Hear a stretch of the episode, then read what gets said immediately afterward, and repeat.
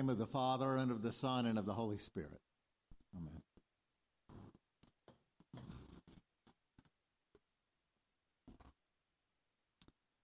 It's eight days to Christmas. C.S. Lewis wrote a funny little blurb about the way they celebrate that holiday in England. He couched it as if he were an, the ancient Greek historian Herodotus describing the peculiar customs of a conquered tribe in a mythical land called Niatirb. Niatirb is Britain spelled backwards.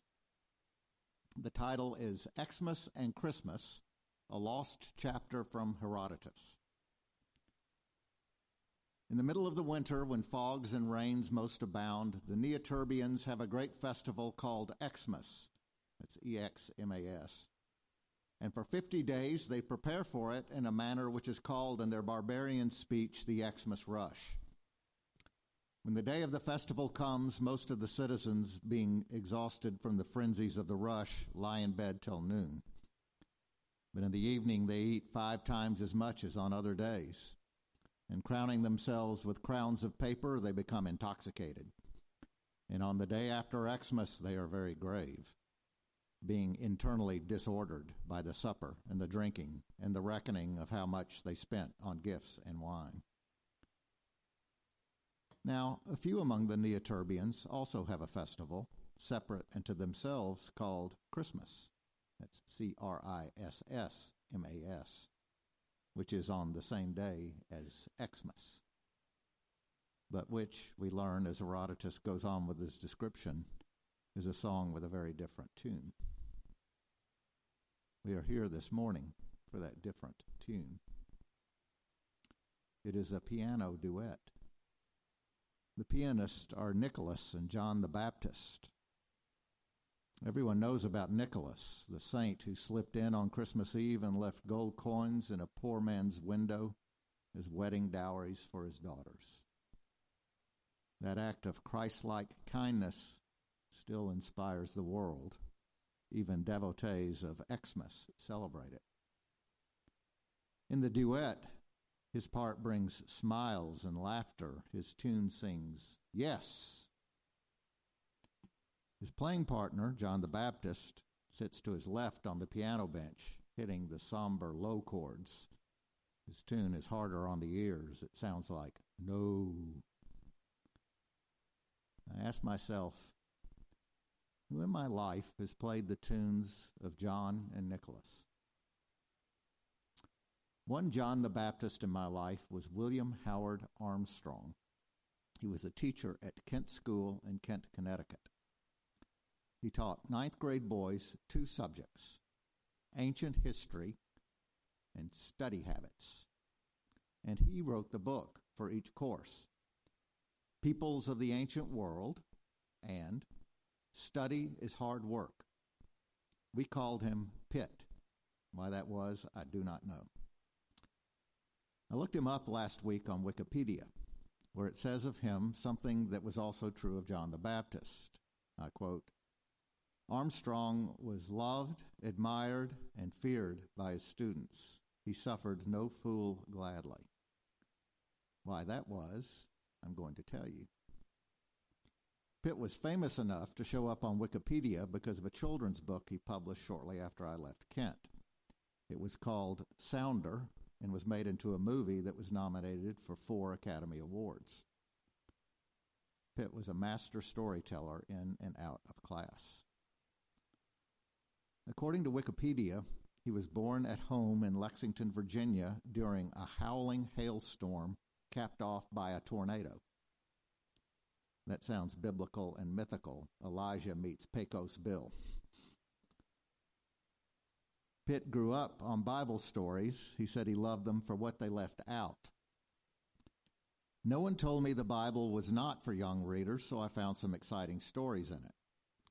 Not until years later did I understand why I liked Bible stories so much.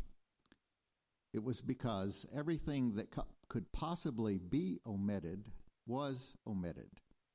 There was no description of David, so I could be like David. The following story has been edited for church. one word has been changed. At Kent, all students attended daily morning prayer.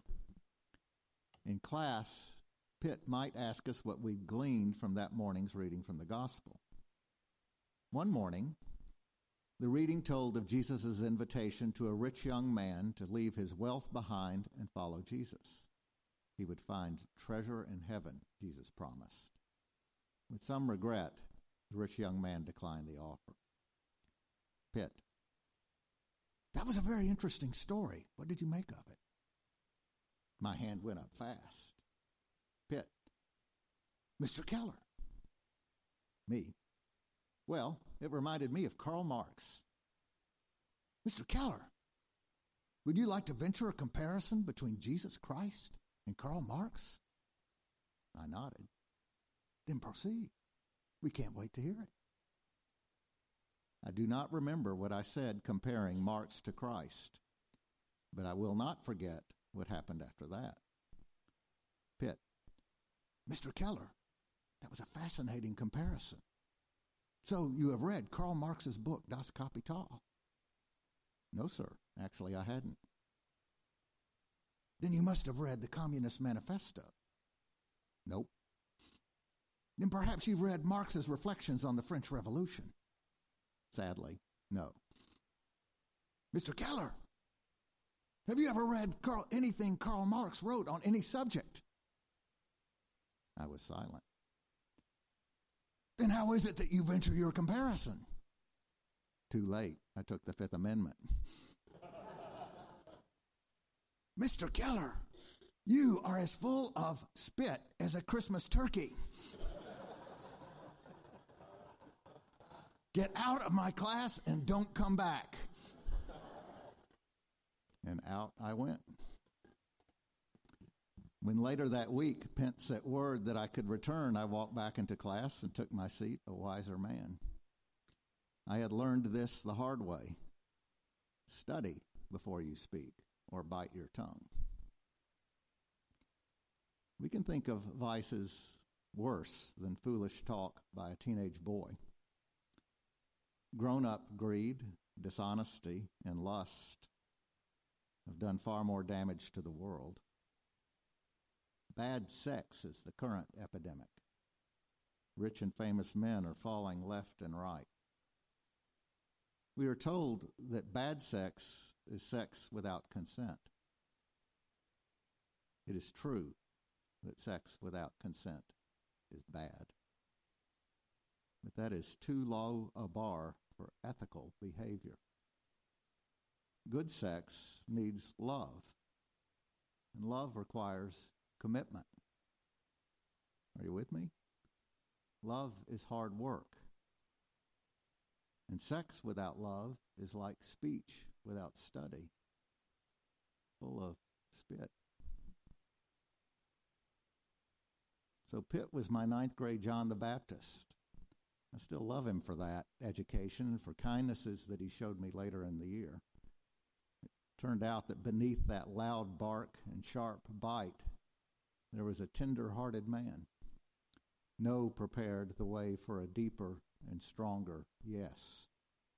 That's a lot to learn from one teacher. No is a hard word. We don't ever like it in the moment that we hear it, even when in retrospect we're glad we did. John the Baptist said no to Herod's marriage to Herod's brother's wife, and that got John thrown in jail. After an excited Herod made a foolish promise to an alluring dancer, it got John killed. No is a good word. Nowadays, teachers are fired for saying no like Pitt did.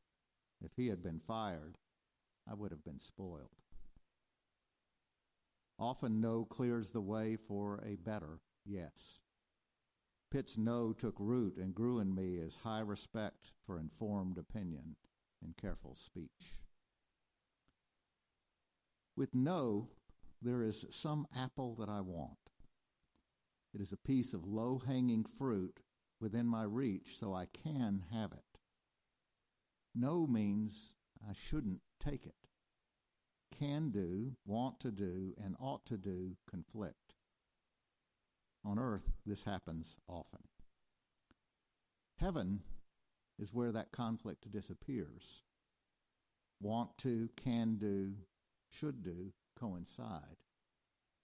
I learned that from C.S. Lewis. In the final Narnia book, The Last Battle, after all their adventures, the children arrive in a familiar looking but better world, and they're hungry. Not far away from them rose a grove of trees thickly leaved, but under every leaf there peeped out the gold or yellow or purple or glowing red of fruits such as no one has seen in our world. They all moved toward the trees, and everyone raised his hand to pick the first fruit that he best liked the look of. And then everyone paused for a second. This fruit was so beautiful that each felt it can't be meant for me. Surely we're not allowed to pluck it. It's all right, said Peter. I know what we're all thinking, but I'm sure, quite sure, that we needn't. I've a feeling we've got to the country where everything is allowed. Want, can, and ought are still distinct, but they're playing the same tune. Following Peter's lead, the children all began to eat. What was the fruit like? Unfortunately, no one can describe a taste. All I can say is that compared with those fruits, the freshest grapefruit that you've ever eaten was dull, and the juiciest orange was dry, and the most melting pear was hard and wooden. If you had once eaten that fruit, all the nicest things in this world would taste like medicine after it. But I can't describe it. You can't find out what it is, what it is like unless you get to that country and taste it for yourself. So Lewis was one of my greatest teachers, and starting from my parents' knee at bedtime, one in my life who played the tune of St. Nicholas, seated on the bench by John the Baptist. And thanks to Lewis, I've always been a theologian. He made study easy work, stocking my mind with creatures of his making, the inhabitants of the world that Lucy discovered in the game of hide and seek through the wardrobe that opened on a forest illuminated by a lamp post on a snowy light in a land under a dark spell that made it always winter but never Christmas. And because of Lewis, I have always known that my believing Christianity to be completely true does not require my believing that other religions are completely false. And I've always known that faith is no enemy to science.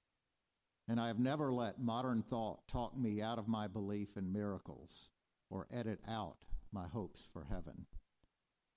And thanks to him, I have always carried hope for those who have given up hope for themselves or succumbed to foolishness or worse temptations and let their lives go sour.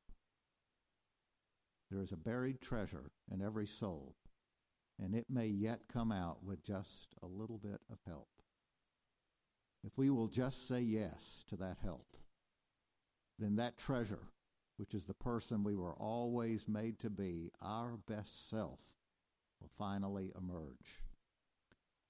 Lewis believed that even after death, God's, God lovingly makes the offer one more time to those who on earth refused it.